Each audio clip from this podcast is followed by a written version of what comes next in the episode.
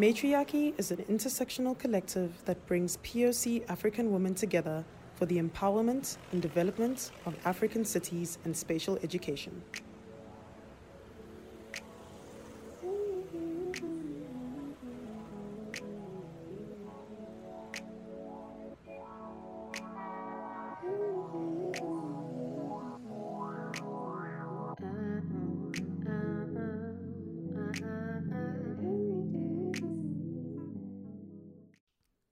Hello to whoever's listening, and welcome to the next episode on our Matriarchy audio channel. To make mention that the original article to this episode was posted in written form on our website on the 21st of February 2018 as a fruit of the week. It was written by Ndjha Ka and has a feature visual by Lara Fisher, which was incorporated by Fred Moten's Blackness and Non-Performance, which was exhibited at the MoMA.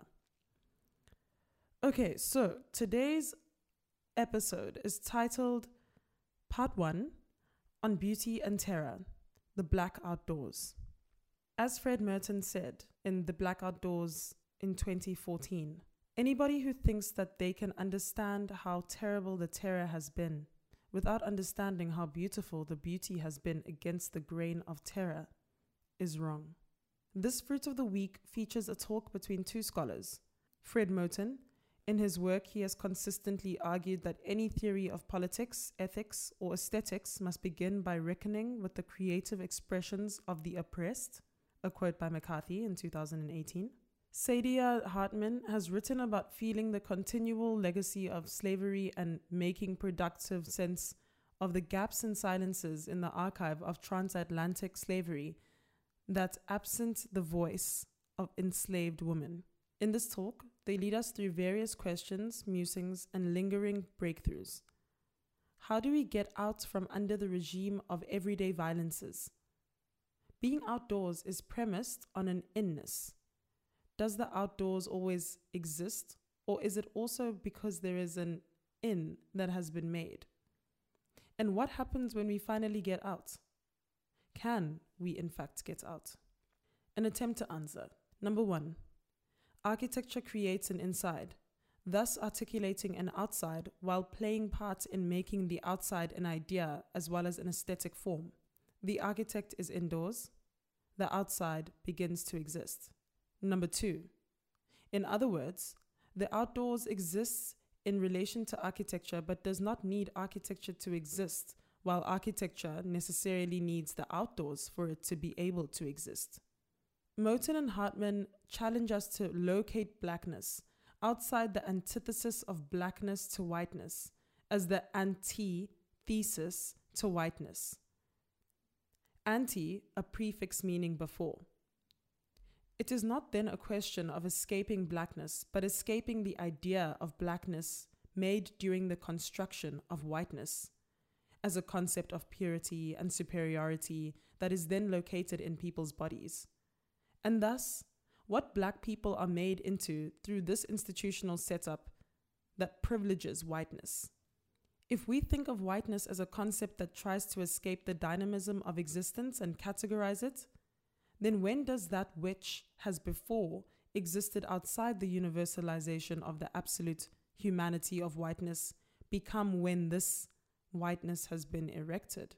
In other words, does whiteness need its own idea of blackness to exist, while blackness itself does not need whiteness because its existence is not premised in the idea and aesthetic form that whiteness turns it into?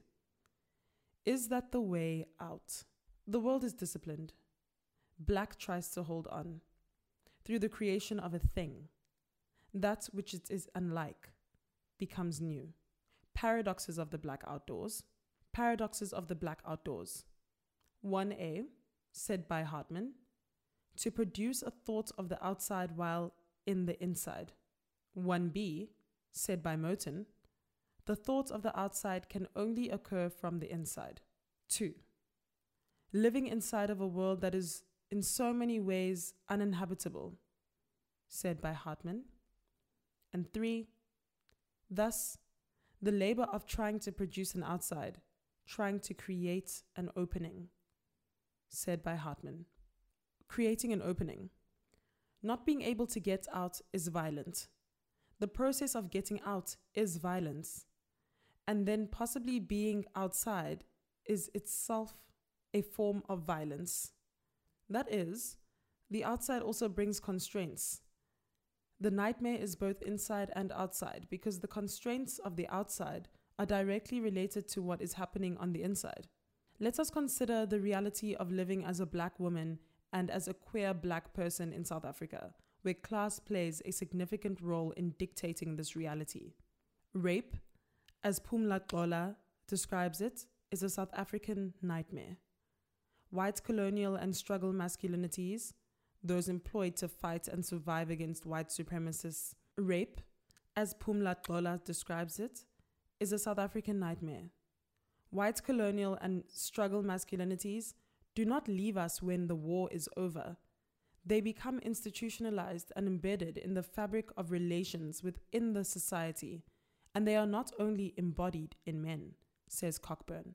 These masculinities are transferred to the family unit in mirroring the same type of limiting control on women, with an X, as it were on the state.